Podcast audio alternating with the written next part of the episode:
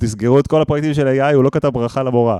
אם נאמן אותו מספיק, הוא, הוא יצליח, וגם אם המנוע שלו מספיק טוב וחכם. ההבדל בעברית, ב, ב, בניסוח וב, ובהבנה של GPT-4 לבין 3.5, הוא מאוד מאוד גדול. אנשים מאוד מתאכזבים מהעברית של 3.5, אז הם לא משלמים את ה-20 דולר לחודש ומנסים את ה-4. אנחנו משלמים, אגב, ענת, אנחנו משלמים.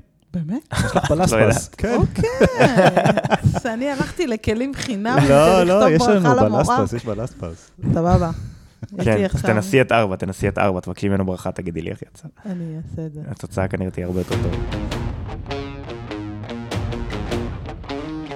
מלמדים אותנו שכדי להצליח בעסקים ובעבודה, צריך לעשות יותר ולהיות יותר. לשווק יותר, ליצור יותר מוצרים, להיות אנשי מכירות טובים יותר. אבל מה אם במקום לעשות יותר, הייתה דרך להוציא מכל פעולה שאתם כבר עושים יותר? בפודקאסט מדברים אוטומציה. נכניס אתכם לעולם המדהים של אוטומציה עסקית. נשמע איך הכלים, השיטות, בעיקר ה mindset, מאפשרים לחברות לשפר רווחיות, לגדול בצורה חכמה, להשיג יתרון עסקי על המתחרים. בכל פרק ננתח case studies עסקיים. נראיין מנהלים ובעלי עסקים שנחשפו לעולם האוטומציה העסקית והתמכרו. ניכנס אל מאחורי הקלעים של התהליכים, ננתח מה בדיוק היה שם, מהאסטרטגיה, דרך הטכנולוגיה ועד לאימפקט העסקי.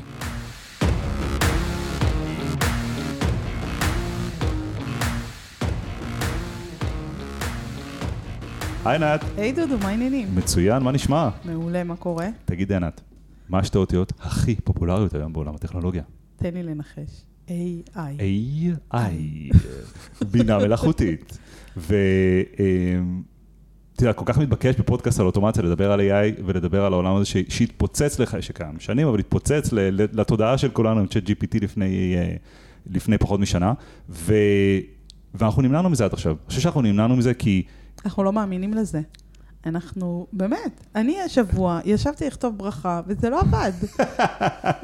תסגרו את כל הפרויקטים של AI, הוא לא כתב ברכה למורה.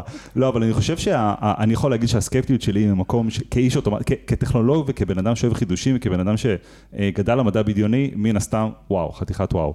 כאיש אוטומציה, אני חרד, ירא ומפחד מכל רגע שבו אני מכניס משהו שלא אני, אנחנו, בנינו. אה, אל תוך תהליך אוטומציה שהוא תהליך שצריך לרוץ שוב ושוב, אבל אין מה להתעלם וכמובן אין, אין, אין לנו רצון אה, אה, לבוא ולהגיד ש-AI לא קיים ולבוא ולהגיד שהדבר הזה הוא לא סופר משמעותי וסופר, אה, אה, אה, ומה שנקרא here to stay, אותנו, נכון, בדיוק, ייקח אותנו קדימה. הבא, ואני מאמינה בכל ליבי שזה ייכנס גם אה, אלינו, גם לתהליכי האוטומציה. לגמרי. אה, טוב, בוא, בוא, בוא. אז, אז, אז בדיוק כדי ככה לנהל את השיח הזה, ולא מתוך המקום של טרללי טרללה, אלא באמת ממקום שלפעמים לדבר על הדברים הלא פשוטים והדברים ה... איך להפסיק לפחד מ-AI באוטומציה, ו... או איך, איך אוטומציה יכולה לסמוך על AI. הזמנו את אורי אשר, היי אורי. אהלן, שלום, איזה כיף להיות פה, אני חולה על האינטראקציות האלה בתחילת הפרקים, ולראות את זה בלייב זה... כמו שאתה רואה, אנחנו. עושים חזרות של שעות, שעות, ברור. הנהלת- חוג, למשחק והכל. כן, הצצה מאחורי הקלעים קיבלתי. אורי, אתה, אתה מ-2016 כבר עמוק עם הידיים בעולמות ה-AI. עוד הרבה לפני ש-Chat GPT הפך את זה למושג שמוכר בכל שלט חוצות של אה, קופת חולים כזאת או אחרת. ובאמת היית עם עמוק עם הידיים בפנים ועל החיבור הזה שבין AI וטכנולוגיה לבין, אה, לבין העולם העסקי ולבין תהליכים עסקיים ול- ול- ולתהליכים עסקיים משמעותיים. בגלל זה הבאנו אותך לאולפן, בגלל זה אנחנו רוצים באמת לדבר על כל הצדדים, אנחנו רוצים לספק כמה שיותר תמונה רחבה ומקיפה על משהו שהוא טכנולוגיה מדהימה מצד אחד, מצד שני אה, הוא כלי כמו כל דבר, הוא לא ישחרר את ה... אה, הוא, הוא לא יפטר מיליון איש והוא לא, אה, והוא לא יהפוך את העבודה של כולנו לא רלוונטית, אולי מיליון איש הוא כן יפטר בכל העולם, אבל הוא לא, את העבודה, הוא לא יהפוך את העבודה שלנו כאנשי אוטומציה לא רלוונטית, אבל הוא כלי שאנחנו צריכים לדעת להשתמש בו. אה, רוצה קצת לספר לנו עליך, קצת על הניסיון שלך, איך הגעת לעולמות ה-AI והדברים המעניינים שאתה עושה מ-2016, שזה לא מעט זמן. כן, בטח. אז קודם כל, אהלן כולם, כיף להיות פה באמת ממש כמו שאמרתי. אני עוסק בעולמות ה-AI בקטע של סקרנות, זה התחיל ב-2016. כן. אתה יודע, אמרת עמוק עם הידיים בפנים, אז זה היה באמת בהתחלה הרבה יותר כתחביב, ואפילו רוב הזמן הייתי אומר שזה היה משהו שהוא יותר כתחביב וכעניין שפשוט נורא נורא ריתק אותי. העולם אגב, על מה, ריתק על אותי. מה, אה, עם איזה פלטפורמה, עם איזה כלים, או פשוט כאלגוריתמים ודברים שאתה בונה בקוד ומממש ומיישם, כ- ChatGPT מן הסתם, ו- כדברים שמה. שקרה בעצם ב-2016 זה שחברת בת של גוגל, חברת DeepMind, הוציאה איזשהו, איזושהי בינה מלאכותית שהייתה פריצת דרך לא קטנה, זה, היו שני דברים בעצם שיצאו בשנה הזאת, אחד זה AlphaGo, שזאת בעצם תוכנה שניצחה את אלוף העולם במשחק הלוח הכי מורכב. וואלה. שקיים. הגו. כן, משחק הגו, שזה משחק עם יותר משתנים מכמות האטומים ביקום הנצפה. כלומר, וואו. אנחנו חייבים איזושהי תוכנה שתהיה לה אינטואיציה מסוימת, כי אין מספיק כוח חישובי של ברוט פורס שיכול לחשב מספיק צעדים קדימה כדי לנצח. אני חייב ניצ- להגיד רגע, התמונה שעלתה לי לראש וזה לא קשור לכלום, אבל סצנת הסיום של אה, אה, Man in Black, של גברים בשחור, איזה ש- אחד? שהראשון, שזום אאוט מכדור הארץ ליקום, לגלקסיה, ואז רואים שהכל בעצם נמצא בגולה בתוך ידיים של איזה חשבתי שאתה חייזר רוצה ענקי. לתרגם לנו את מה שהוא אמר, אבל אתה פשוט הוספת. נראה לך שהבנתי.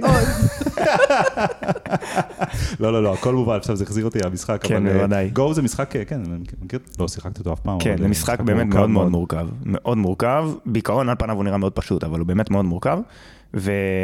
והוא ניצח את ה... AlphaGo ניצח את לי סדול ב-2016, אני חושב 5-0, משהו כזה, לי סדול היה זה אלוף הבלתי מעורער.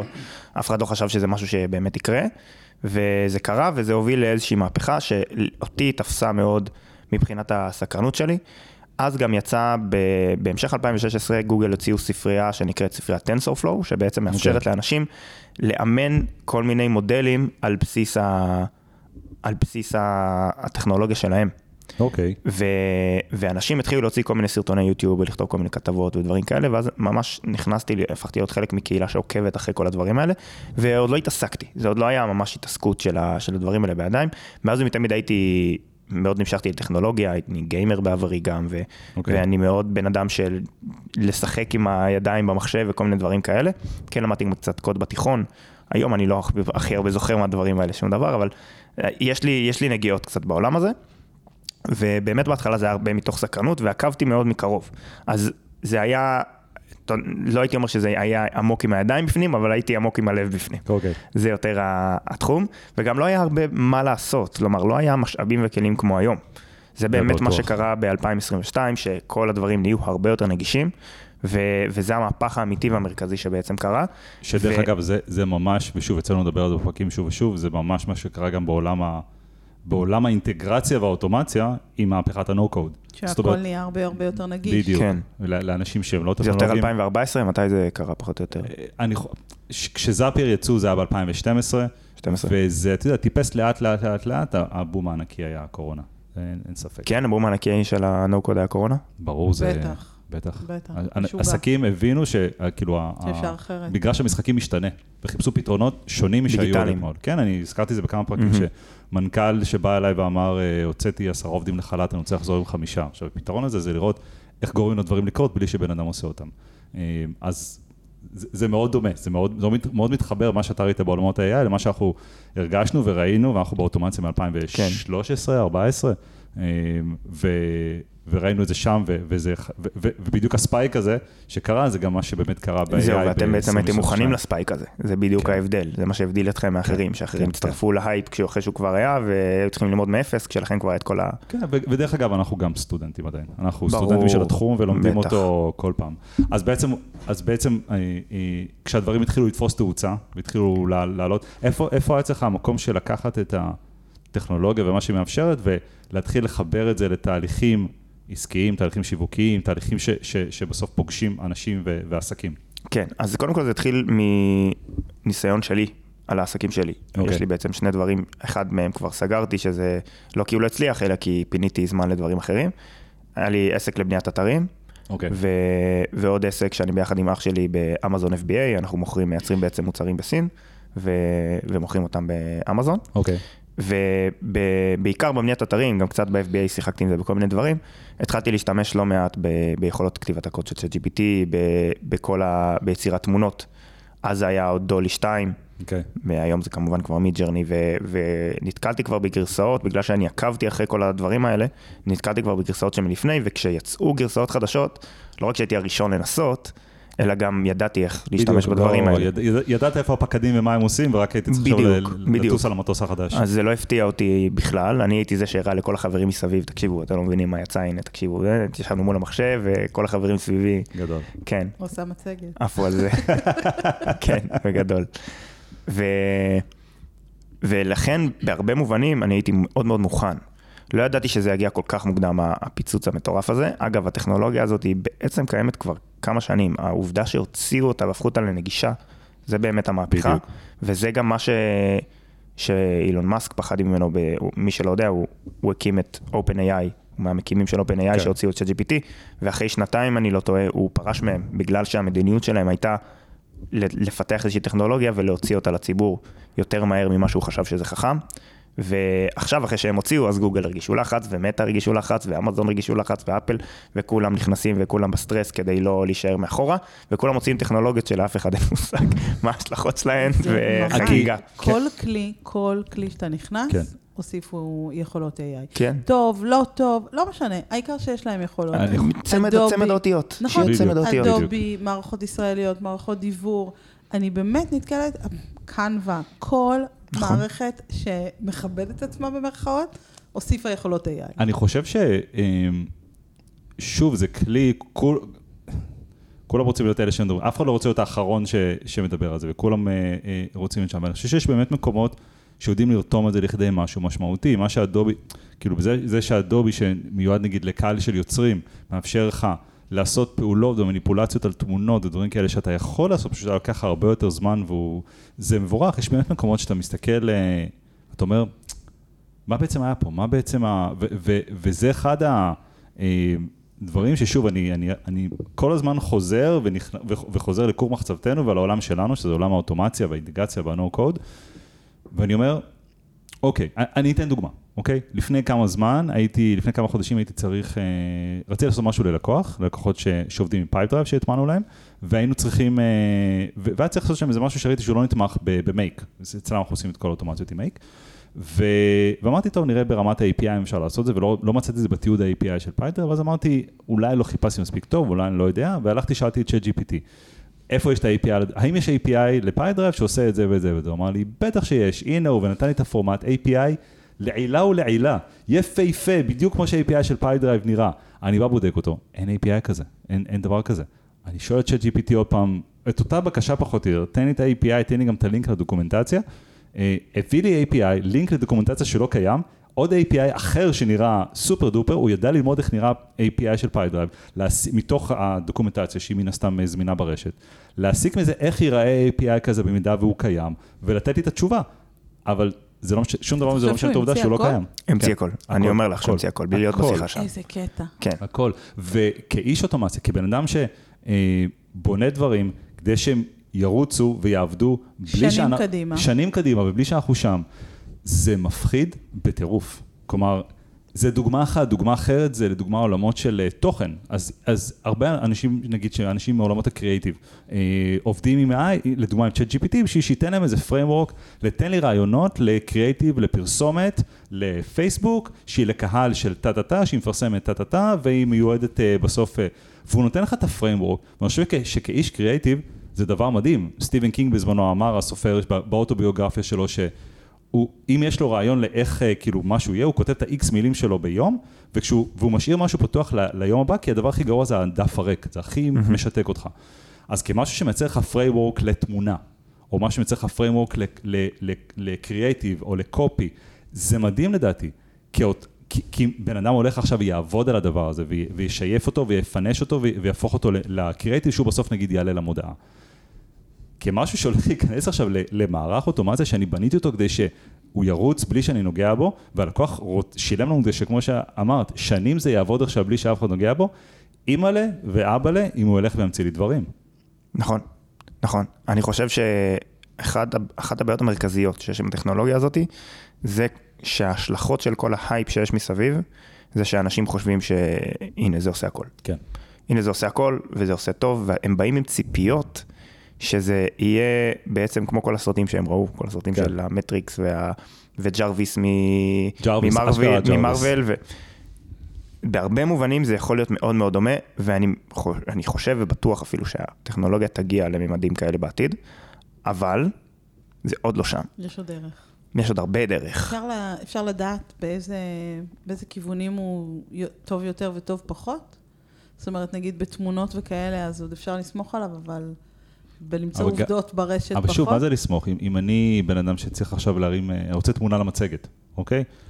אני אסתכל על התמונה ואני אגיד לו, ואני חושב שאחד הדברים שעולים הרבה פעמים בעבודה, בעבודה עם הכלים האלה, עם מידג'רני ועם דלי, זה, זה, זה התיקונים, התיקוני מסלול. אה, כל, כל, כל פעם אתה עושה adjustment, אתה אומר לו, תצא לי תמונה של כלב על חוף ים, אה, שותה קוקוס ועובד על המחשב. הוא נותן לך תמונה, אוקיי, עכשיו תעשה את הכלב קצת יותר אה, רגוע, עכשיו תעשה את השקיעה קצת יותר אדום. אז אתה עושה את הדברים האלה כל הזמן. אז אני חושב שזה עניין של, והרבה מדובר על זה שמי שכאילו בסוף המפתח הוא, הוא הפרומפטים. וה, ואיך לדעת לייצר את הפרומפטים הנכונים וה, ו, ולהנחות את ה-AI שיעשה. אז איך באמת הדבר הזה יכול להיות, אה, לא יודע, אולי דברים, מקומות שאתה נתקלת בהם, שכן אני יכול, אני כאיש אוטומציה יכול לסמוך על ה-AI ולהיות רגוע בתוך תהליך אוטומציה כלשהו שבניתי, וזה לא משנה כמה תהליך פשוט ומורכב, אני מדבר על השקט שיש לי להגיד, הסצנריו במרכאות באוויר, שלום, אני הולך, אני סוגר את המחשב, אני, אני סוגר את האימייל, כן. אני הולך לרכב על אופניים, ואני יודע שהדבר הזה עושה את מה שהתכוונתי. אז אני אתן לך דוגמה שהיא בעצם אותו רעיון, אבל משני מקרים שונים. אחד פייל על הפרצוף, והשני מוצלח okay. אוקיי. ועובד טוב. ואני אגע גם בסיבות למה. הדבר הראשון, זה נגענו בזה גם קצת לפני, זה יש איזושהי טכנולוגיה של צ'טבוט, שאתה יכול להשתמש בעצם ב-GPT4, להטמיע איזשהו צ'טבוט באתר שלך, ולבקש ממנו לעשות crawling או scraping, תלוי איך אתה קורא לזה, מהאתר שלך, להבין את המידע שנמצא בתוך האתר. אגב, אם אתה משנה משהו, הוא ב live משנה את המאגר של, okay. אוקיי. של הצ'אט, ואז אתה יכול לשים אותו בתור צ'אט שירות לקוחות, והוא פשוט עונה לאנשים מתוך המידע שיש לך באתר, אז אתה יכול להעלות את כל המדריכים שאתה צריך לאתר שלך, והוא יענה. עכשיו, באנגלית זה בגדול עובד די טוב, אפילו וואלה. מאוד טוב. הוא יודע להבין את המידע באמת, לעשות processing, לבנות לעצמו איזשהו database, ולענות ל- ללקוחות בנימוס וזה, אתה יכול גם להגדיר לו בדיוק איזה טון, ושיוסיף ו- לכל הודעה אפשרות ליצור קשר עם שירות הלקוחות, כדי שאנשים תמיד יוכלו כל הזמן, זה, זה לא מתאים לכם, שצריך תמיד להשאיר, להשאיר איזושהי, איזושהי, איזושהי נקודת בריחה לשירות לקוחות אה, אנושי. ו, ובסופו של דבר, זה משהו שיכול מאוד מאוד לעבוד טוב. אני עשיתי איזשהו פיילוט ביחד עם השותף שלי, לבדוק על כמה זה עובד טוב בעברית. אוקיי. Okay. עם GPT-4, לא סתם, לא עכשיו שלוש וחצי, מי שלא יודע ההבדלים בין שלוש וחצי לארבע. תן, תן איזה כמה משפטים על האבולוציה של הטכנולוגיות, כי שוב, כולם, כולם מכירים את המספרים, כולם יודעים שמן הסתם כן. 4 זה הכי חדש, שגם לא, לא נגיש לכולם, אבל בוא תן רגע את ה-overview של מה היה בכל אחת מהגרסאות האלו, אה, כדי שנבין את האבולוציה ולאן זה הולך. בסדר גמור. אחד, אני לא זוכר באיזה שנה הוא יצא, GPT-1, הוא ידע לעשות קצת מניפולציות על טקסטים וכולי, אבל הוא עוד לא למד והתאמן על מספיק טקסטים, לא היה מספיק כוח מחשוב אז. אוקיי. Okay. בשביל שהוא יוכל לרוץ מספיק פעמים, וכל הניואנסים הקטנים, הוא עוד לא למד מספיק טקסטים והתאמן על מספיק טקסטים, כדי שלא תוכל לשים לב כבר במשפט השלישי או הרביעי שזה בוט. אוקיי. Okay. שמשהו שם לא מדויק, משהו שם לא נכון, משהו שם לא אינטואיטיבי בדיבור שלו. ו-GPT 2 שיצא ב-2019, אז הוא כבר התחיל לייצר איזשהו טקסט משכנע יותר. אוקיי. Okay. ו... וזה היה ברמה שהוא כמעט היה עובר מבחן טיורינג, מי שמכיר מבחן טיורינג זה המבחן הזה ש... חשוב אם זה בן אדם... אה, כן, אם זה בן אדם או בוט, אתה מדבר עם, עם אחד, מדבר עם השני, ואתה צריך להבדיל, ואם רק 50% מהפעמים אתה צודק, סימן שהוא עבר את מבחן טיורינג. זה מה שבוט הצליח לעבוד עלינו, שהוא בן אדם. בדיוק, כן. אז GPT... עלינו הוא לא היה מצליח. הוא לא היה עובר אצלנו. GPT 2 או 3 וחצי? לך תדעי, עם כל הסרטונים האלה של גוגל על ה-AI שמזמין, בדיוק. פשוט תבקשי ממנו לכתוב ברכה, ואם הוא מצליח, זה מה שזה בן אדם. אז 2 כבר התחיל כמעט לעבור, לא, לא ממש כמעט לעבור מבחן טיורינג, אבל לתת תשובות שהן מאוד נראות כבר כאילו זה בן אדם. שוב, בשיחה ארוכה יותר, או בהבנה של טקסטים ארוכים יותר, הוא כבר היה מפשל. שלוש, שיצא ב-2020, כבר ממש יכל לקחת טקסטים ארוכים, בעיקר באנגלית, לעשות עליהם מניפולציות, להבין אותם, הרבה מאוד מאמרים אקדמיים, אתה יכול להכניס אליו, הוא מבין מאוד מהר הכל, עושה processing מאוד מהר, יודע לענות תשובות טובות, להרחיב, לקצר פסקאות, ו- ולעשות את זה בתחביר מצוין, תחביר אפילו מושלם, לשנות סוג של טון דיבור, אתה רוצה שהוא ידבר בטון קצת יותר רשמי, קצת יותר הומוריסטי, כל הדברים האלה, הוא יכל ממש לעשות כל הדברים האלה, לעשות מניפולציות על טקסט בצורה טובה. אז GPT-3 כבר באמת היה מודל טוב. הבעיה הייתה שהוא עוד לא היה צ'אט GPT, וזה עוד לא היה מודל 3.5, כלומר, הוא עוד לא היה נגיש לציבור. צ'אט GPT נקרא צ'אט GPT, כי יש לכם את האפשרות לדבר איתו איתו. כמו צ'אט. כשאתה אומר שלא היה נגיש לציבור, אז מה זה, זה היה חבילת תוכנה? כאילו זה היה SDK, זה היה API כלשהו, או או- זה זה היה ארוז? זה היה יותר API, בדיוק. אוקיי. הם בעיקר בעיקר נתנו API לכל מיני חברות ואתרים כאלה ואחרים שלקחו את השירות שלהם, והאדם הקטן בסוף, בקצה, בעל העסק הקטן, לא יכל באמת להשתמש בדברים האלה. אוקיי, GPT 3.5, צ'אט GPT, בעצם הוא הביא את המהפכה הזאת. אוקיי. שזה גם למה הוא נקרא צ'אט, כמו שאמרתי, ויכולתי ממש לדבר איתו בשפה טבעית, והוא כבר, הוא כבר יכול לעבור מבחן טיורינג הרבה יותר בקלות, בחנו את זה ב... עשו סקר, יש כל מיני אתרים שעושים סקרים שמשחררים לציבור, בואו, תענו, תגידו אם זה בן אדם או בוט, ו... ובגדול המספרים הם משהו כמו 60-40, כלומר זה מאוד מאוד קרוב, וזה 3.5, 4 כבר הרבה יותר מתקרב ל-50-50. כן. הרבה הרבה יותר. הוא עושה עבודה מדהימה, מדהימה, והוא גם מבין שהוא צריך לעשות מניפולציות כדי להיראות כמו בן אדם, כי נותנים לו איזשהו פרומפט, שיראה כמו בן אדם, אז לפעמים יש פה איזה טעות כתיב כזאת, לפעמים הוא משחק אותה הפוך על הפוך ועושה את זה מושלם כדי שתחשוב שזה בן אדם שמנסה לעבוד עליך, ואז, קיצור, משחק ב... בכל הקלפים שיש, וזה באמת הרבה יותר קרוב ל-50%. ו... ובאמת GPT-4, כל מה שקשור ל... להיגיון ולהתנסחות, הוא כמה, כמה וכמה רמות מעל, אוקיי.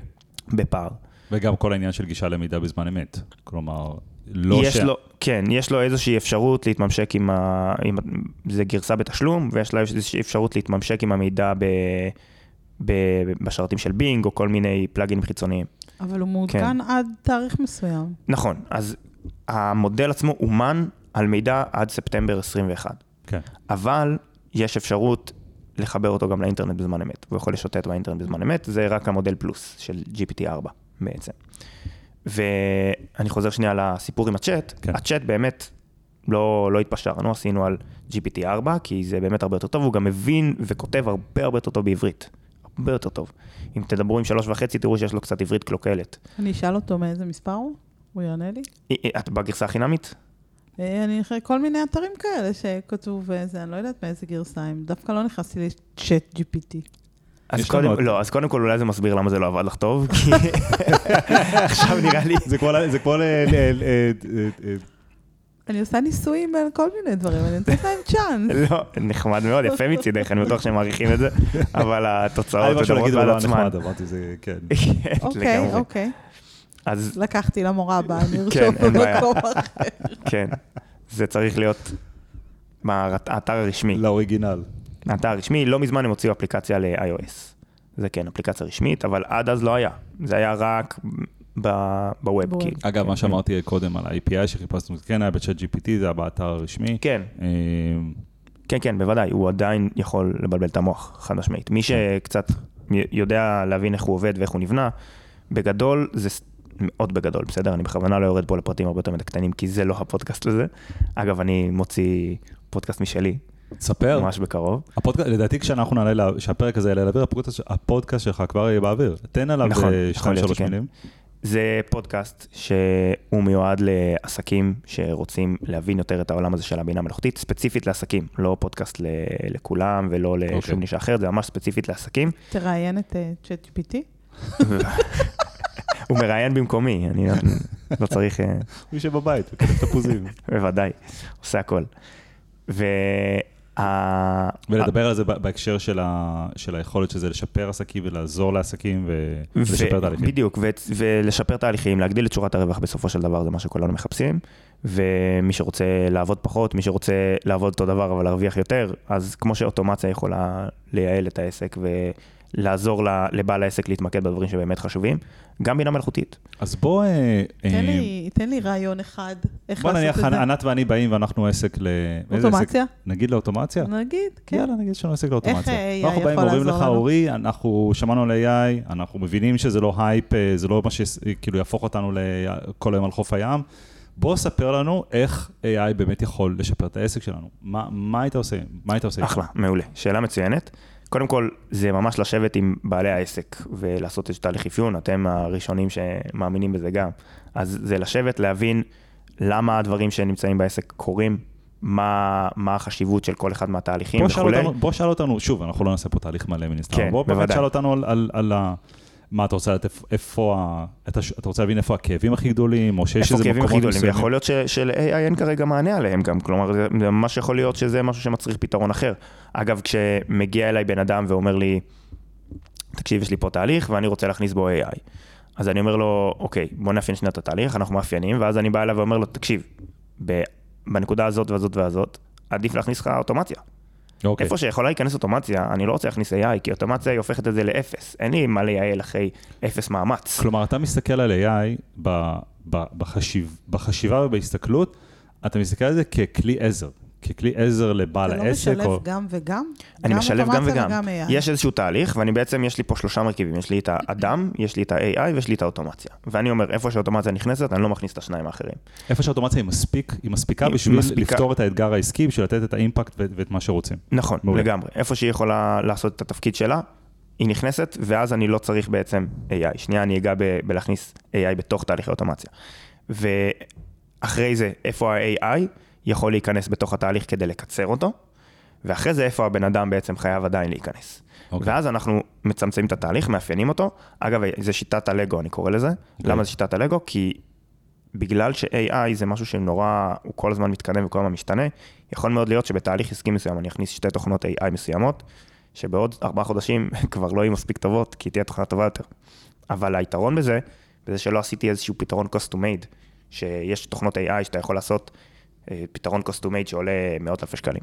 כן. זה לא מה שאני מחפש וזה לא מה שאני עושה, וזה לחברות באמת הרבה הרבה יותר גדולות, והמטרה פה ספציפית היא שברגע שהתוכנה הופכת לפחות רלוונטית או לא מספיק מתקדמת, אני יכול פשוט להוציא אותה כמו קוביית לגו ולהכניס קובייה אחרת, לבוא שנייה לבעל העסק, לחנוך אותו שוב, להגיד לו אוקיי התוכנה הזאת היא דומה לקודמת אבל היא שונה בזה ובזה ובזה, מחליפים את המנוי שלנו החודשי מהתוכנה הקודמת לתוכנה הזאת, וזהו.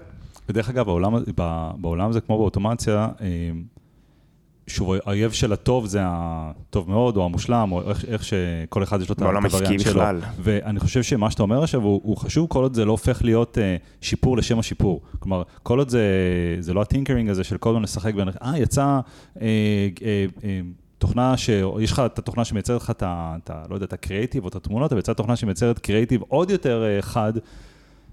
בוא נסתכל רגע ברמת התהליך העסקי, האם הדבר הזה לא מספיק טוב. עכשיו, לפעמים זה אומר, אולי סתם אם, הקריאיטיב הזה הולך לתהליכים שיווקיים.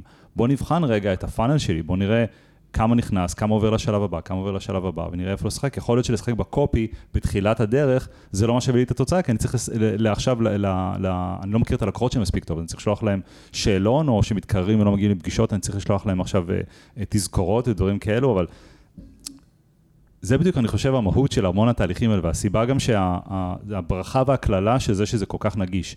כי אם משהו הוא פרויקט עכשיו פיתוח מאוד מורכב, שמצריך מטמיעים ומאפיינים, ולוקח המון המון זמן, אז נזהרים מכל שינוי שעושים. מצד שני, יש הרבה פחות גמישות. כש-AI הוא כל כך נגיש וכל הזמן, כל יום יוצאות תוכנות חדשות וכלים חדשים, אני ממש צריך לעצור ולהבין, האם זה באמת נכון לי עכשיו להשקיע את השיפור, שיכול להיות מאוד מאוד אינקרמנטלי, מאוד מאוד קטן, במקום אחד בעסק, כשאולי במקום אחר בעסק בכלל אני, אני ערום לחלוטין, אין, נכון. אין, אין, לי אין לי את מה שאני צריך. אז נכון. יש לי, אני אוהב מאוד אוהב לחלק את השיפורים בעסק, אחרי שאני עושה איזשהו אפיון ו- ומציפים כל מיני בעיות שיש בעסק, אני אוהב לחלק את זה לשיפורים קריטיים, שיפורים ש- כדאיים ושיפורי מותרות. והרבה פעמים שיפורי מותרות זה שיפורים שאנחנו לא שווה לנו בכלל לגעת בהם. אוקיי, כי התהליך שאנחנו ניכנס אליו יכול לקחת נגיד 20 שעות, כדי לייעל ב-50% את התהליך, אבל זה תהליך שלוקח 5 שעות בחודש, אז ניהלתי שעתיים וחצי תמורת 20 מדהימה. שעות, לא שווה לי. דוגמה מדהימה. הרבה פעמים תהליך קריטי, כשהוא מפסיק להיות קריטי כי שיפרתי אותו וייעלתי אותו, הוא יורד למטה לתהליך כדאי, כי הוא עדיין לוקח זמן. כן, ועדיין הייתי אולי רוצה, לתהליך, סליחה, לא כדאי, לתהליך לשיפור מטרות. אבל אולי עדיין הייתי רוצה לבדוק איך אני יכול לשפר אותו, אבל אם נכנסת איזושהי תוכנה שההכנסה של התוכנה הראשונית עזרה לי לשפר את התהליך ב-30-40 אחוז, וזה היה תהליך של 20 שעות בחודש, אז זה משמעותי. אבל עכשיו זה עוזר לי עוד פעם לשפר ב-15 אחוז, אם אני מחליף את התוכנה לתוכנה יותר טובה, אבל זה עכשיו תהליך של 5 שעות.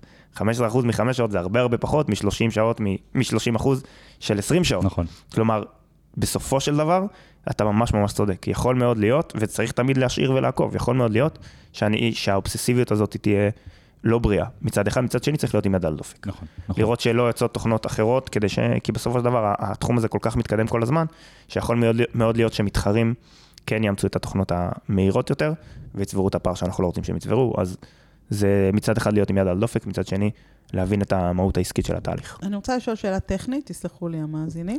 שאלה טכנית. כמו שאנחנו מעדיפים לא לעבוד עם ה, ישירות עם ה-API של וואטסאפ, כי הוא כל הזמן משתנה, ואנחנו לא רוצים לתמוך בכל השינויים, אז אנחנו רוצים לעבוד עם גורם. שלישי, בדיוק, שמתחזק לנו את זה, והשינויים והשדרוגים הם שקופים לנו. אין משהו כזה ב-AI? אתה יכול שנייה לחדד את השאלה? אני לא בטוח ש... כי אני לא בא דווקא מעולמות האוטומציה, אז אני... יש לנו בעצם פלטפורמות שהן בעצם עוטפות לנו את השינויים, את ה-APIים, אוקיי. ב- ב- באיזושהי אה, פלטפורמה, ואז הם מעדכנים כל הזמן את השינויים ואת השדרוגים, מהמם. ואנחנו לא צריכים לשנות שום דבר בתהליך. הבנתי. ניתן דוגמה, נגיד יש לך את ה-API, דיברת על ה-API של וואטסאפ, אז, אז אני, יכול, אני יכול לפנות ישירות ל- ל-Cloud API של וואטסאפ ו- ולעשות את הקריאות משם, לקרוא, לקרוא, לעשות את הקריאות ישירות משם. או שאני יכול לעבוד עם פלטפורמה ולנ... ולבנות לעצמי flow, לבנות לעצמי בוט במייק או בקוד או איפה שאני רוצה. ואני יכול לעבוד עם uh, פלטפורמות צד ג' כמו ManyChat, כמו ChatRace, שהן עוטפות לי את ה-API של, uh, של וואטסאפ. יש שם אנשים שכל היום יושבים ומסתכלים מה השתנה ב-API והאם יש איזה breaking changes ודברים שצריך כאילו מהר מהר לשנות, אבל הם שו- יוצרים לי אבסטרקציה כלפי מעלה. זאת אומרת, כלפי מעלה, הם, אני ממשיך לעבוד עם ה-flow builder שלי ולעשות את, ה, את הדברים שלי. מה שאת בעצם שואלת על הדברים האלה בעולמות של, ה, של AI. ChatGPT וה, נכון. וה-AI.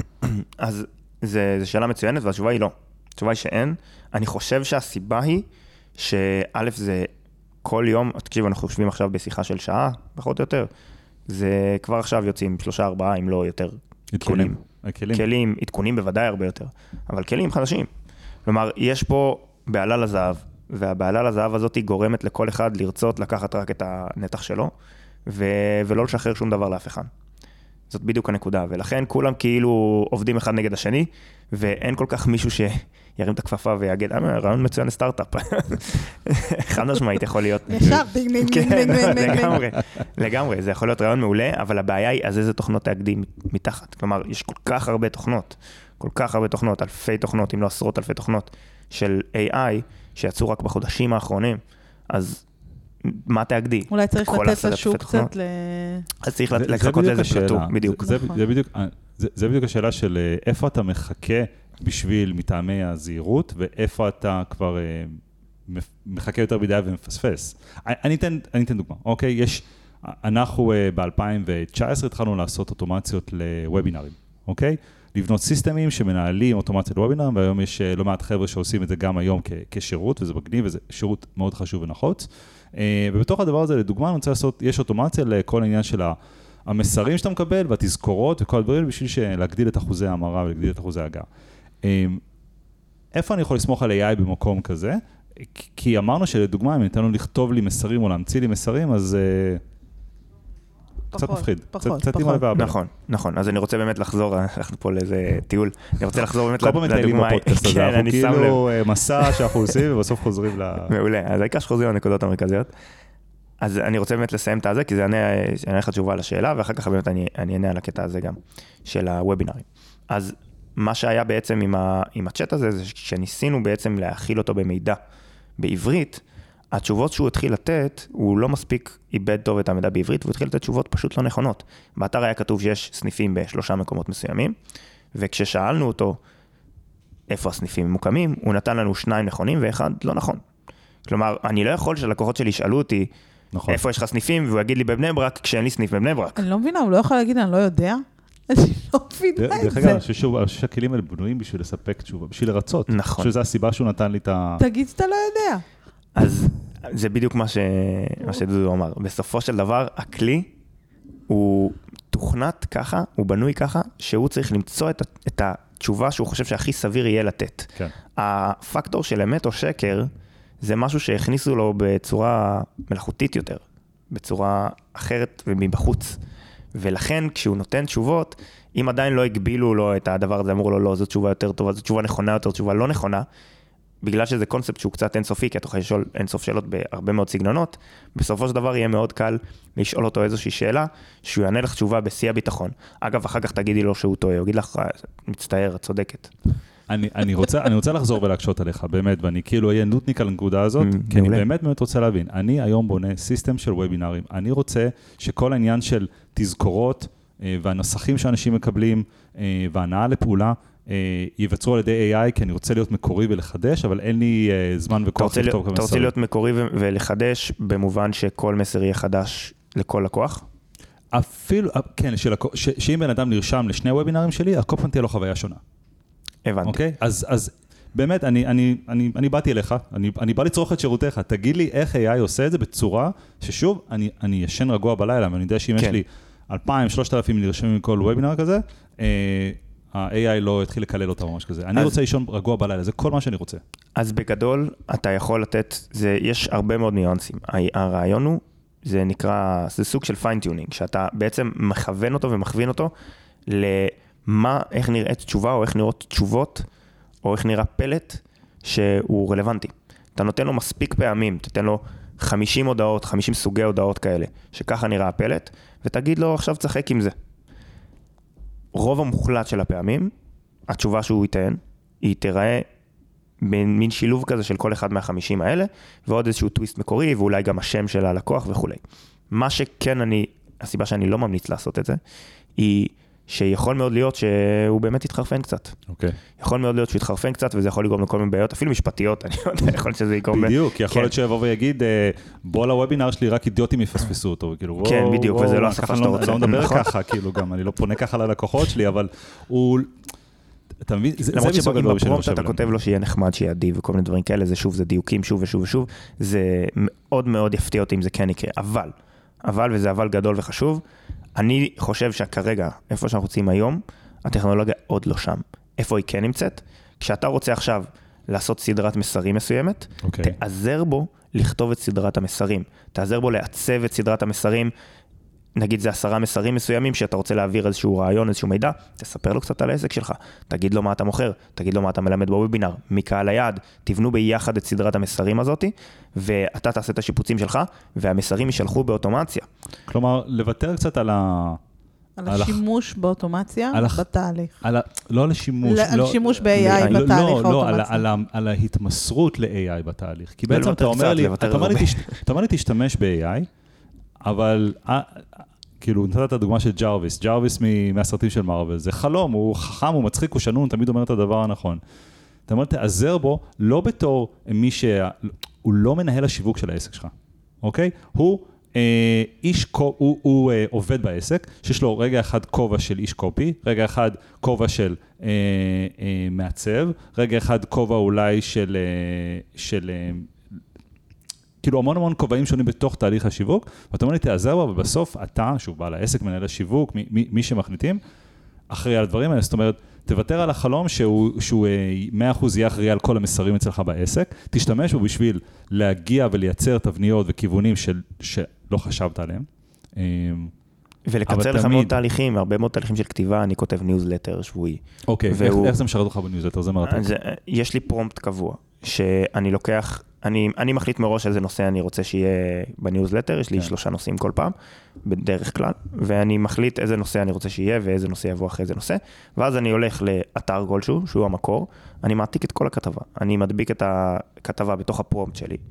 פרומפט זה ההנחיה, האינחות כן. כן. שנותנים לצ'אט, ו... ואז אני לוחץ Enter, והוא בעצם מסכם לי את כל זה לאורך שאני רוצה וצריך, כל פעם מחדש, את כל הכתבה, עם הנקודות החשובות בפנים, לוקח את זה, מתרגם את זה לעברית, ועושה את השיפוצים של זה לשפה שלי.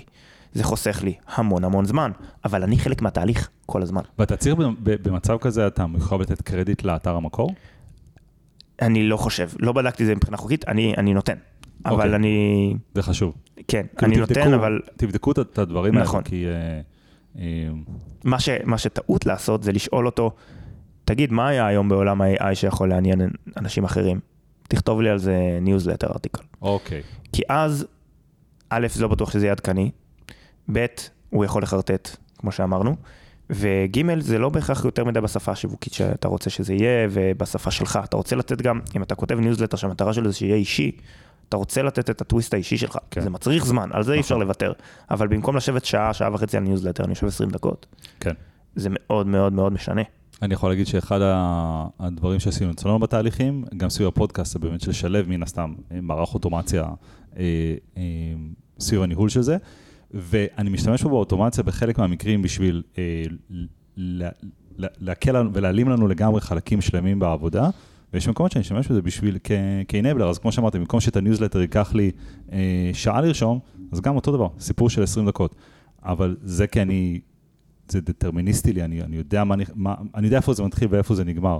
כן. אה, איך עושים QA לתהליך שהוא אה, גנרטיבי? הוא לא דטרמיניסטי בהקשר של אה, 1, 2, 3, אלא באמצע יש את אותו שיקול דעת של ה-AI. כלומר, איך אני יכול לבדוק משהו אם, אם בפעם ה-101, אה, הדברים אולי יהיו טיפה שונים וטיפה אחרים. כן. אפילו, אפילו אם החלטתי שיש בן אדם בלופ. כאילו, יש, יש דרך טובה ל, ל, ל, ל, לעשות הבטחת איכות לדבר הזה, לדעת שהוא עולה לאוויר טוב? יש מערך QA בכל חברה והוא מורכב מבני אדם, זה אותו דבר. אוקיי. בן אדם צריך להיות לפחות היום, עדיין היום, עד שהטכנולוגיה תשתכ... תשתכלל יותר ותהיה הרבה יותר מתקדמת. אגב, זה עניין של שנים ספורות, עד שהיא באמת תגיע למקום, זה דעתי. כן.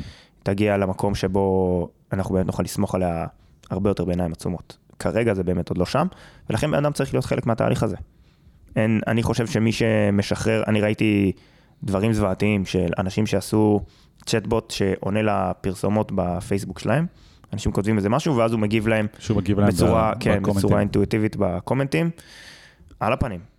יש סיפור ידוע מלפני, משהו כמו שנתיים, זה היה בתקופת הקורונה, שמייקרוסופט, זה מצחיק, כי פתאום, פתאום מייקרוסופט מתחבר עם OpenAI והכל, הם, הם העלו איזה צ'טבוט שלהם לאוויר, וזה צ'טבוט ש, שחלק מה, כאילו היה מנהל לך שיחה, וגם היה לומד את הקהל, ופתאום התחילו לקבל תלונות שהצ'טבוט אה, מעיר הערות גזעניות לגולשים, אתה זוכר את הסיפור הזה? כן.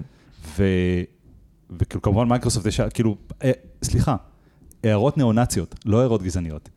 אה, וכמובן מייקרוסופט אימא לב ואבא אלה סגרו את הדבר הזה, והתברר שהבוט היה באמת אה, אדפטיבי ולומד, והוא למד את הדברים שאנשים אמרו לו. פשוט אנשים דיברו אליו, אה, אמרו לו משפטים והערות ו- ודברים ניאו-נאצים, אז הבוט הפנים את ה... כמו, זה כמו ילד שאין לו אף מנגנוני פילטור. אין לו, אין לו שום מנגנון פילטור להבין מה טוב ולרע. ומה רע, מראה. לפחות זה היה בזמנו, בדיוק, הוא מראה של מה שאתה מאכיל אותו, אז תאכיל אותו בדברים טובים, הוא, הוא, אה, הוא, הוא ידבר על העניין רוב הזמן. תאכיל אותו בדברים לא טובים, הוא ידבר לא על העניין רוב נכון. הזמן. השאלה גם מה זה דברים טובים, זה בדיוק כל הדיון הפילוסופי. בדיוק. מי מחליט, OpenAI? הערכים שלי ושל OpenAI לא בהכרח דומים. נכון. כלומר, מה, מה זה טוב, מה זה רע, והם אלה שמחליטים, ומולם יש את גוגל בארד, ויש את, ה, את ה-LLM של, של מטא, וכל אחד עם, ה, עם הטכנולוגיה שלו, וכל אחד מחליט לנו אז- מה אז- מוסרי. עוד, עוד שוב ושוב ושוב ושוב אנחנו חוזרים למקום של, אתם רוצים להכניס AI לעסק שלכם, אתם רוצים להכניס AI לתהליכים, אתם רוצים להכניס AI לאוטומציות, מעולה, זה לא מסיר מכם את האחריות על התהליך העסקי. אתם. עדיין אחראים על התהליך העסקי. נכון. זו תובנה מאוד חשובה שאני חושב שזה קצת מה שהיה חסר לי בכל ההייפ הזה, כי בכל ההייפ והדיבור אני כל הזמן אומר, וואו, מדהים, וזה עושה ככה וזה עושה ככה, כאילו כמו בשעה... אנשים מנסים למצוא קיצורי דרך, אין מה לעשות. נכון, וזה אבל- בסדר. אבל, נכון, וזה אבל בסדר. כמו שאתה אומר, אי אפשר, אי אפשר להסיר אחריות, אי אפשר נכון. להגיד, אוי, נו, מה אני אעשה, הבוט שלי כתב את זה. גם, בדיוק, אה, גם... אני, אני אשמח לשמוע אה, איפה זה עומד מבחינת, אה, מבחינת השפות. זאת אומרת, אנחנו יודעים שבאנגלית זה עובד יותר טוב. הרבה אה, יותר טוב. מתי, מתי זה יהיה? גם עזוב דרך- בעברית, בשאר השפות. לא, רגע, אני, אני לא רוצה לעזוב את עברית, סליחה, יש פה, יש פה, יש פה, יש פה בחור ישראלי בחדר. אנחנו חיים בעולם של לתרגם, לתרגם זה עבודה כל כך, אה, שוב, לתרגם ב-80 אחוז, אוקיי? זה good enough. למה אנחנו עדיין בכלל מנהלים שיח על שפות? אני לא מצליח להבין את זה. למה? אם, אם את הכל בסוף אני יכול לתרגם לתרגם. ב-API לאנגלית, אם, ה- אם הבוט יכול את הכל לתרגם ב-API לאנגלית ומה שהוא מקבל הוא good enough, האם זה גם בסוף איכות התוצר שאני אקבל, או שאיפשהו שם יש איזו ירידה? נגיד שהתרגום הוא 80 אחוז טוב. האם זה אומר שהתוצר שאני אקבל מ-AI על משהו בעברית הוא 80 אחוז מהאיכות של מה שאני אקבל באנגלית, או שיש עוד איזה drop כלשהו באיכות? נשמע לי הזוי שאנחנו עדיין מדברים על העניין של השפות. זה לא רק זה, זה גם ה- ה- כל העניין שלו ב data processing, כשזה מגיע, ספציפית אני מדבר על GPT, כשזה מגיע לעברית, הוא משהו שם לא עובד מספיק טוב. כמו וואלה. שנתתי לכם על הדוגמה של העיר שלא קיימת. זה לא קורה לו באנגלית. אתה מכניס אותו לאתר באנגלית, הוא מבין את האתר הרבה יותר טוב. בעברית הוא לא מבין אותו מספיק טוב, זה לא רק עניין התרגום. זה לא רק העניין הזה, הוא באמת כותב מקום אחר. וזה, וזה לא 80 אחוז, זה פלופ רציני, אז איך זה יכול, כאילו, למה זה? כי הוא לא אומן מספיק על עברית. אוקיי. תחשוב שאתה לוקח עולה חדש, ושואל אותו כל מיני שאלות בעברית, אז הוא ידע לענות לך, וחלק מהדברים הוא לא רק לא ידע בדיוק את התרגום, הוא יטעה ממש. למה? כי הוא לא מבין עד הסוף מה אתה רוצה. בגלל שפה או בגלל... אה, האמת שאני אני מבין מה אתה אומר, כי הרבה פעמים תחת שפה יש כל מיני אה, הקשרים תרבותיים. בדיוק, והקשרים נכון. תרבותיים, והקשרים שהם לא קשורים רק לתרגום של אה, אבל- אפל לתפוח ודור לכלב. בעברית יש גם ניקוד, אנשים שוכחים את זה. אנחנו יודעים לקרוא בלי ניקוד. הוא, נכון. מה- איך הוא יודע את ההבדל בין מנחה למנחה למנחה? ל... יש אה, מערכון ש- אה, שהבן שלי ואני נורא אוהבים, של אסי וגורי, ישן משנות ה-90 עם נהג מונית. זה קורע מצחוק, זה באמת, זה, זה, זה מצחיק לאללה, ויש להם, להם את המשפט האלמותי שכאילו, היום מי שרוצה לחיות טוב בארץ צריך לגור בחו"ל. אבל זה נהג מונית, כשאסי הוא הנהג מונית ושגורי הנוסע עולה, הוא אומר לו, מונה או fix מחיר? אז גורי לו, מונה. עכשיו הבן שלי ואני כל הזמן כזה, מונה או fix מחיר? כי נכון, עניין, ה, עניין ה, הניקוד יוצר פה הרבה נכון. context. נכון. כאילו שינוי, שינויי context. ואני באמת מבין כמה, כאילו התחלתי את השאלה הזו כ, כעצבני, למה הדברים, אבל אני, אני מבין, יש כל כך הרבה ניואנסים בשפה. אבל אם נאמן אותו מספיק, אז יש אם מצב... נאמן אותו מספיק הוא, הוא יצליח, וגם אם המנוע שלו מספיק טוב וחכם. ההבדל בעברית, ב, ב, בניסוח וב, ובהבנה של GPT-4 לבין 3.5 הוא מאוד מאוד גדול. אנשים מאוד מתאכזבים מהעברית של 3.5, אז הם לא משלמים את ה-20 דולר לחודש ומנסים את אנחנו ה-4. משלמים, אגב, ענת, אנחנו משלמים. באמת? יש לך בלספס. יודעת. כן. אוקיי. אז אני הלכתי לכלים חינם לא, לא, יש לנו. בלספס, יש בלספס. סבבה. כן, אז. תנסי את 4, תנסי את 4, תבקשי ממנו ברכה, תגידי לי איך יצא. אני אעשה את זה. התוצאה כנראה תהיה הרבה יותר טובה. אז אתה אומר, ובאמת העניין של לאמן על שפות זה, זה אמ, עניין של כסף, של כוח, כי מן הסתם צריך יכולות מחשוב, זה- צריך זה- שרתים, זה, זה עניין זה כלכלי וביקוש. נטו? היצע וביקוש, אוקיי. היצע וביקוש. מה, הם לא יכולים לעשות את זה באוטומציה? אבל זה, לא, זה היצע וביקוש זה הכי הגיוני, כי אם, אם יש עלות כלשהי לדבר הזה, של זמן, של, של. שרתים, של... בוודאי. אה, אז, אז כמה ביקוש יש באמת לעברית לעומת, אה, וואו, אני זוכר, אה, מה זה, 2013, 2014, משהו כזה, שהעולם האוטומציה עוד היה בחיתולים, ואני אה, נחשפתי ל-Infusionsoft. יצא לך לעבוד עם Infusionsoft? לא, לא, לא, לא, היא לא, היא לא כזו פופולרית בישראל, מערכת של marketing automation. ואני זוכר שרציתי לבוא וכאילו להעלות אותה לארץ, לעשות לגיור, ושהיא תעבוד עם המערכות בעברית של הסליקות ושל כל מיני דברים כאלה ואחרים. והגעתי שם לשיחת אה, סקייפ, זה 2013, כן, לא הזום, הגעתי לסקייפ, עם הארכיטקט תוכנה שם או משהו כזה, והוא אמר לי, תקשיב, תקשיב, בוא, הכל פה עכשיו, הכל במערכת hard coded לאנגלית ול-US דולר ולפה ולשם. אנחנו פותחים את המערכת לעוד דברים, אבל לעוד לוקליזציות, אבל ישראל לא... זה כמו, מה, זה כמו אדי מרפי שעם אה, עם אשתו של ג'וני קרסון, כאילו, זה לא, זה לא ה-70 דולר ששמים ליד ה-300 מיליון, זה הולכים לשווקים הרבה הרבה יותר גדולים. אה, כן. באמת יש את, התק, את התקווה ואת הרצון הזה, כי, כי אם יש משהו שאפשר להגיד על ישראל ועל על, על, על, על עולם הטכנולוגיה והעולם העסקי בישראל, הוא חד וחריף ומתקדם נכון. ברמות שאני לא חושב שקיים בהרבה מקומות, כאילו באמת אני, שאפו עצום לקהילת האוטומציה בישראל, זה, זה אחת הקהילות הכי מקוריות בתחום הזה בעולם, וזה לא טריוויאלי לשוק וואו. כזה קטן. אמ, אני מקווה שהיצירתיות הזאת וזה, ינגישו את הנושא של עברית בתוך עולמות ה-AI כן. בצורה הרבה יותר מהירה. אז א', זה מאוד מאוד תלוי בתוצר שאתה רוצה להוציא, אבל זה, בסופו של דבר יש גם כל מיני דרכים לעקוף את זה. כלומר, אוקיי, מי. שבאמת, מי שבאמת לא כזה טוב באנגלית ועדיין רוצה לתקשר עם ה-AI, הוא מבין טוב עברית. הוא אוקיי. פחות מתנסח טוב, הוא, מה זה בגדול הוא מבין טוב עברית, בסדר? זה קצת יותר מורכב מזה, אבל אתם יכולים לכתוב לו בעברית, לבקש ממנו להגיב באנגלית, ואז לקחת את האנגלית שהוא מגיב, לתרגם אותה בגוגל תרגום, לקרוא, אוקיי. להבין מה הוא אמר, ולהמשיך לדבר איתו בעברית. אוקיי. ולבקש ממנו להגיב באנגלית, ואז אף אחד לא מתפשר על איכות התקשורת, הוא מגיב בשפה שהכי טוב לו. אתם כותבים בשפה שהכי טובה לכם, ואז בעצם האינטראקציה הזאת היא כאילו הכי מושלמת, אבל אין ספק שכשזה מגיע ללקחת את הטקסט, לשים אותו בגוגל תרגום, אם אתם רוצים לעשות איתו משהו, אחר כך אתם תצטרכו לעשות לא מעט שיפוצים. כן. למרות שגוגל תרגום באמת השתפרו בחודשים נכון. האחרונים גם כן, נכון, מאוד, מאוד. מאוד השתפרו. זה עדיין לא 100% מה לעשות, כי. להבין קונטקסט וכולי, וזה הרבה יותר מורכב מזה. אגב, מה שאמרת עכשיו זה משהו שב-2018 עשיתי בצ'טבוט של... אה, כן, אני זוכר של, אה, שסיפרת בפרק של- על הצ'טבוטים. סטודי- כן, בדיוק, של, אה, ש- ש- ש- שקיבל בקשות, של צילומי משפחה וצילומי הריון, ובאמת באיזה חיברתי אותו. שבוע. ו- ובדיוק, חיברתי אותו, זה היה, בצ'אט פיול בזמנו, אה, והבוט ידע את מה שהוא ידע, ואחרת הוא אמר, אה, לא הבנתי, וזו הייתה חוויה מאוד לא נעימה. אז באמת חיברתי אותו לגוג, כל פעם שהוא קיבל תשובה שהוא לא הבין, שלחתי את זה לגוגל טרנסלייט, זה, זה, זה היה כאילו צ'אט פיול וזאפייר, נדבר על 2017-2018. מצ'אט פיול לזאפייר, לטרנסלייט, חזרה לצ'אט פיול, אה, משם שליחה של זה לדיאלוג פלואו, למנוע ה-AI של גוגל, שהיום נקרא, לא זוכר איך הוא נקרא היום, אה, שהוא הוציא משם את האינטנטים, אבל הוא עבד על אנגלית, ואז חזרה בעצם, ומ- ומשם ברגע שהוא הבין את האינטנט, חזרה לצ'אט פיול, ואז הבנה לפי האינטנט של הריון או של משפחה, לאן, אה, לאן לאן להפנות. בפלואו. אז מי ש...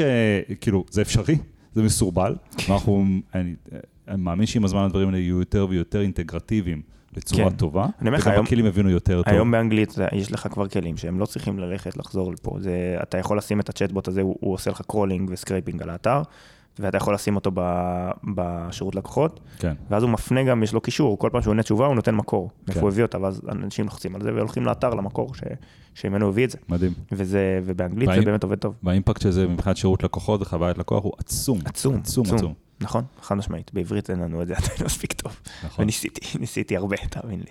אה, מייק וזאפייר, שניהם, אה, מ- מן הסתם בתוך הבעלה לזהב הזה של ה-AI, אז מייק וזאפייר גם הוציאו אה, בעצם יכולות AI, שאתה יכול להגיד ל-AI שלהם, תבנה לי סנאריו, תבנה לי זאפ, ש, שעושה ככה וככה, שלוקח נתונים מגוגל שיט, שופך אותם לזה, עושה ככה, שולח פה, הולך חוזר, והוא יודע לבנות לך את הסצנריו. עכשיו, אה, אה, את האוטומציה, עכשיו זה, שוב, זה מאוד בתחילת הדרך, ואני כן, אה, יש פה, כמו בכל תהליך, ואני חוזר על מה שאמרנו לאורך כל הפרק הזה, תמיד, אה, תמיד תסתכלו על הסצנריו הזה, כלומר זה שה-AI הפנימי בנה לכם את הסצנריו, זה לא פוטר אתכם עכשיו מלעבור כל אה, מודול מודול ולראות שהוא נכון ושהוא מקונפג נכון ו- ולדייק אותו, וכמובן לעשות לזה QA ולהעלות את זה לאוויר, אבל ה- ה- ה- זה שזה נכנס לתוך הפלטפורמות, זה נורא מעניין, כי בתוך עולם אה, תוכן מאוד מאוד ספציפי, שהוא רחב, העולם של האוטומציה והעולם של האינטגרציה והנו קוד, אני יכול לפתוח את מייק ולעשות עשרה דברים שונים באותו, בשעה, לחמישה פרויקטים שונים. אבל זה, עצם העובדה שזה בפנים, זה אחלה קיצור דרך. נכון. נצטרך כבר להשתמש? לא, טרם.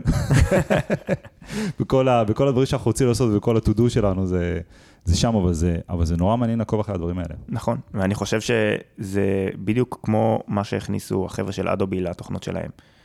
מי שהיה מעצב או איש אוטומציות טוב עד היום, מעצב גרפי, עכשיו הוא מעצב גרפי יותר טוב, כן. והוא עושה את העבודות יותר מהר. אגב, עכשיו יש חלון, בסדר, אני לא יודע איך זה יעבוד בדיוק בעולם האוטומציות, אבל בהרבה דברים יש היום חלון של בערך, אני מעריך בין חצי שנה לשנה, שעדיין אפשר לתמחר פרויקטים באותו מחיר, ולעשות אותם הרבה יותר מהר בזכות כן. ה-AI.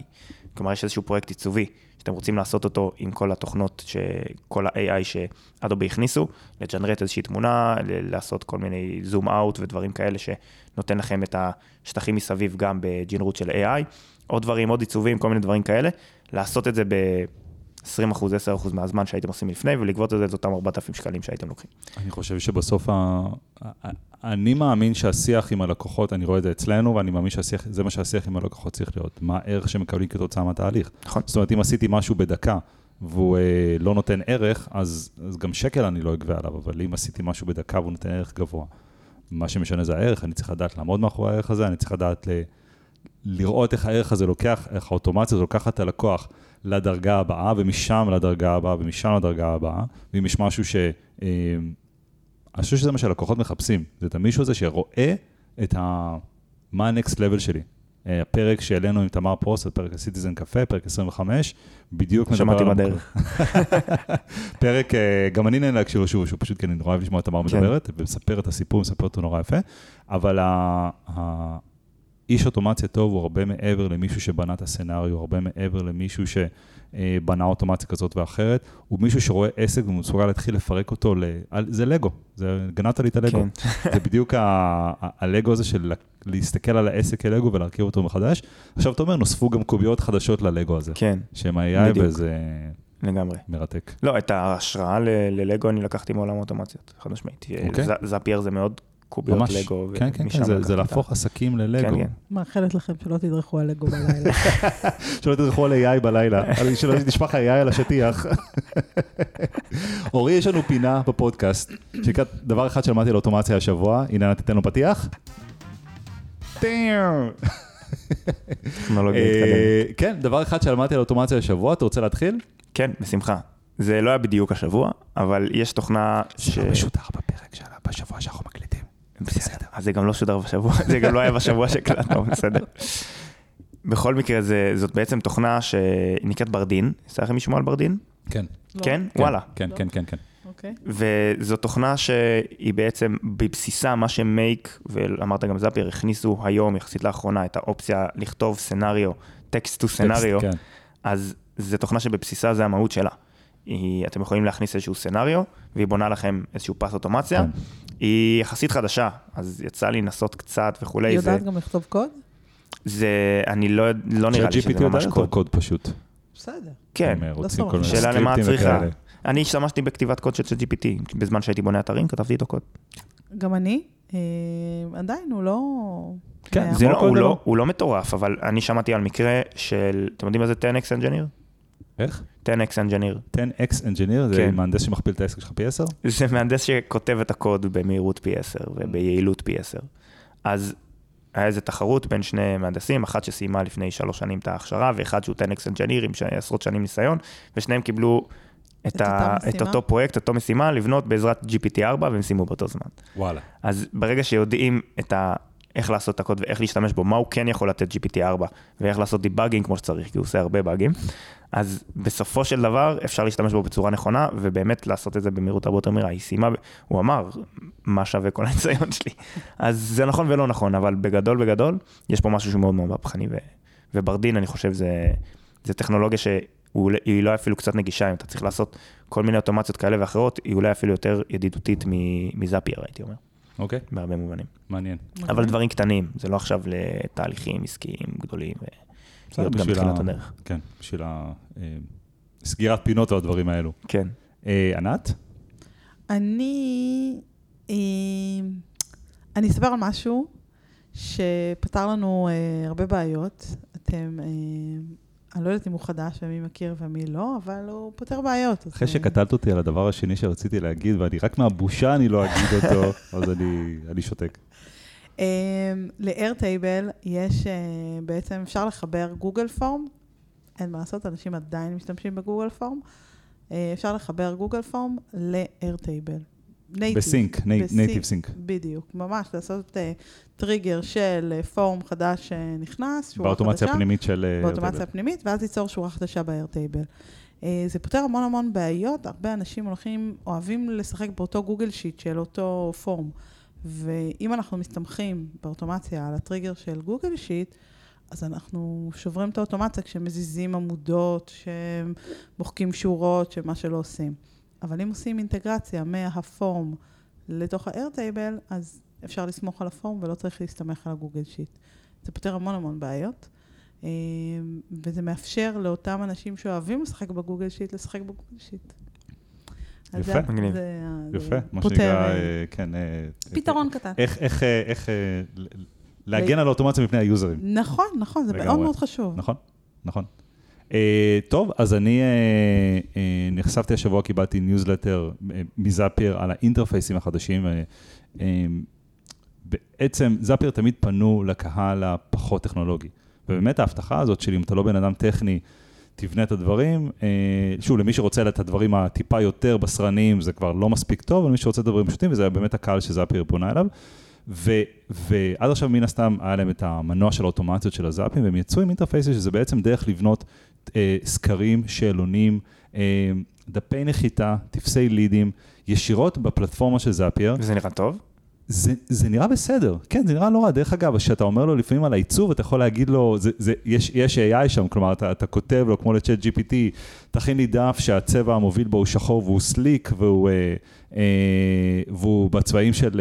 אה, לא זה יכול להיות right to left? אה, לא יודע. זהו, זה... טן טן טן. שם הכל, שם הכל נח משום- בסוף. משום מה כמות הטכנולוגיות שאני נתקל בהן שהן פשוט מדהימות באנגלית וב left to right. נכון. משום מה בסרטון שלהם הם לא הזכירו את זה. אבל, אה, אבל, אבל, אבל AI שם נכנס כי אתה אומר לו מה אתה רוצה, הוא מצא ובונה כן. לך, ואתה יכול גם לשים אותו תחת הדומיין שלך, זאת אומרת, אתה לא חייב לשים את זה, כאילו, אתה יכול, כמו שאתה, אה, כמו וואו. כל subdomain אצלך באתר. WordPress, נכנס ל WordPress והכל. כן, כן, ומה שיפה זה שבסוף, כאילו, יש לך דף נחיתה, שאוטומטית מטריג Zap. לא צריך webhook. לא צריך webhook, לא צריך, כן, וזה מעניין. שוב, יש רמה כלשהי שאתה מגיע אליה באוטומציה שהדברים האלה כבר, הם, אה, הם לא המהות. המהות היא לא אה, איך ה webhook יתחבר, המהות היא כמה מורכב התהליך, וזה במקומות ש Zapier הרבה פעמים באמת יש לו cap, יש לו אה, לימיט לאן הוא יכול להביא אותך. אבל אני באמת חושב שלקהל שהוא לא טכנולוגי, ושעכשיו מבחינתו להטמיע וובוק זה להתקשר לבוני אתרים שלהם ש, ש, שהם... שכבר לא עובדים איתו הרבה זמן, ולהסביר לו מה זה וובוק, ולתת לו את הגישה, ולתת, והדברים יכולים לסגור פינה בצורה מאוד מאוד יפה. אז שוב, זה מחזק עדיין את המקום של זאפייר כפונה, לדעתי, אה, לאנשים הפחות טכנולוגיים.